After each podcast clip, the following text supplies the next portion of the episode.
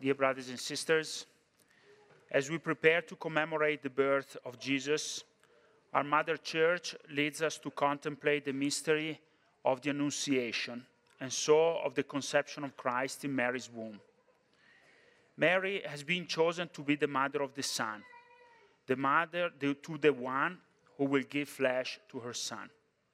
He chose her and not others because, in His infinite wisdom, God the Father knew that she was the one among the human beings who mostly, freely, willed one and solely one thing God. Mary had made a vow of consecration to God. According to tradition, when we celebrate the dedication of Mary to the temple since she was a child, to live body and soul dedicated to Him. It was a known and ancient custom among the people of Israel that men and women, married or unmarried or widowed, made pledges of abstinence as reported in chapter 30 of the book of Number. This practice was not a way to, disma- to disdain marriage nor sexuality like it happened instead in pagan religions. The Israelites believed what we Christian believes in Genesis 1 and 2 that God gave the call to love to Adam and Eve to love each other in fidelity, indissolubility, and openness to life as a good vocation given before the fall occurred. And yet, because then this call to love had been tainted by original sin and disintegrated into lust, the vow of abstinence was a way to purify love from lust and to reintegrate love and redirect the spousal love toward its true origin, God. God is the meaning and origin and fulfillment of every marital love. Therefore, the vow of virginity lived in the sacrament of marriage was a special call that she, Mary, embraced in her tradition and in agreement with Joseph to live together entirely dedicated to God in virginity. There is a false uh, message given into art where we see St. Joseph represented as an old man who could not be a father anymore. The promise didn't compromise their marriage. So when they decided to live in virginity for good, it was actually a fulfillment, a refinement of their marriage, because again, it directed their hearts toward the source of their love, God. Isn't it a known experience among you spouses that the temporary abstinence that characterizes your marital chastity enhances love rather than being detrimental to it. The fact that Mary and Joseph lived this chastity in a permanent form of virginity was extraordinary, but due to a special call that God had for both of them. And thanks to God's power, made them both model for vocational virginity for us and models for the vocation to spouses for many of you. The fact that Mary made this vow, vow clarifies also the nature of her question in the setting of the Annunciation we just read. How can it be, since I don't have relations with a man? She was betrothed to Joseph, and without that promise of virginity, she could have simply assumed that as soon as she and Joseph celebrated their marriage, they would have soon be united and conceived a son that was destined by God with a special role in the plan of salvation, as it happened to Zachariah and Elizabeth with St. John. Mary's question, How can it be since I don't know man? reveals that she had followed God's will to live permanently in virginity with her, with her to be husband Joseph. So now that she's being just announced that God's will is for her to conceive a son, should she give up that vow of virginity? She sees the conflict between these two requests from God, and she asks the angel, what, what should she do? Her question is not, therefore, a doubt like the one Zechariah raised. She is willing to do God's will.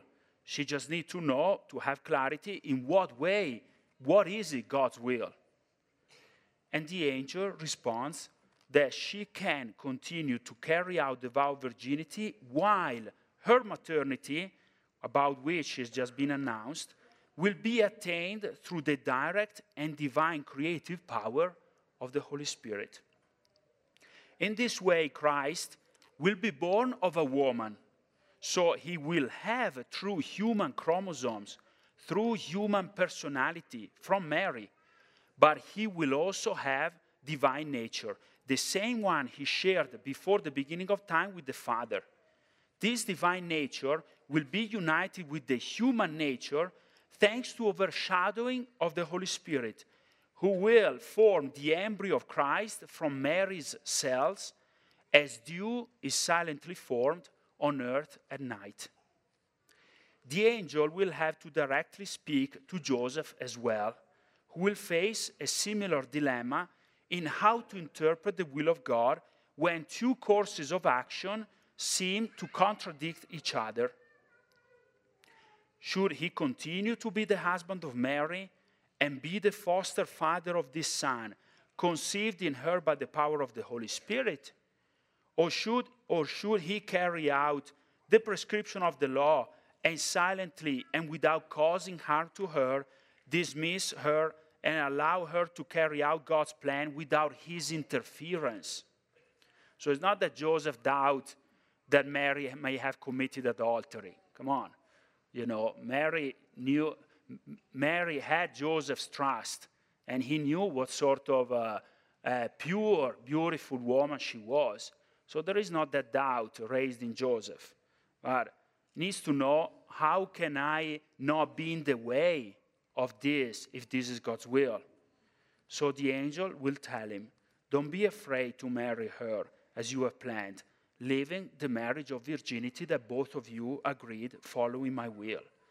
Then the angel doesn't expound it, but we know that this plan will be the wisest because this plan it will allow Christ to grow through a secured and stable family environment.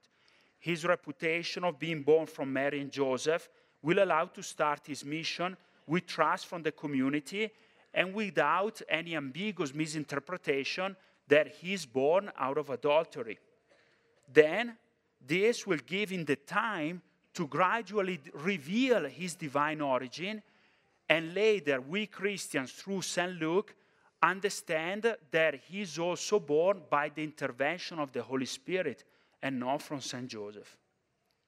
All of this, that is a bit technical, let's say, it shows to us that Mary's heart and Joseph's heart and mind have been solely and exclusively attuned toward, toward God and His will. There is no such saint described in the Old Testament of being so capable, so desiring to do only God's will without putting on the plate any of her fears or any of her doubts.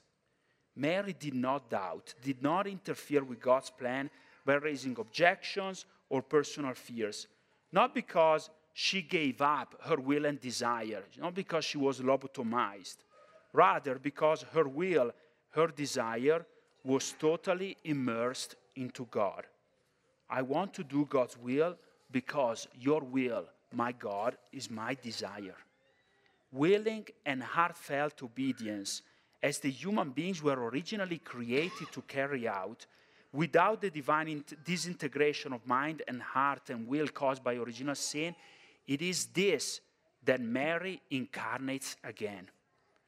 Christ has inherited in his human DNA this personality and has learned from Mary and from Joseph what his divine nature always knew that obedience to God the Father is the human fulfillment, not our enslavement.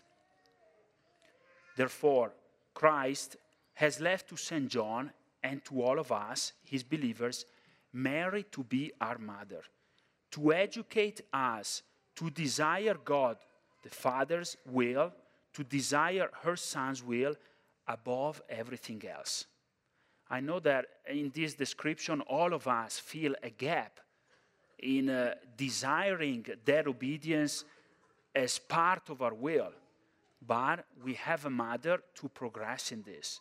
Let's learn at her school by reciting the Hail Mary and the Angelus with mindfulness, meaning what we say.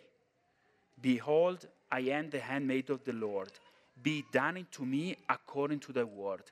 If we say this, even amidst confusion between what is your will, God, amidst uh, resistance, amidst desires that do not correspond to God's will, if we say this with intention, we'll experience spiritually what she experienced physically God dwelling in us. Mary, Virgin most, Virgin most prudent, pray for us.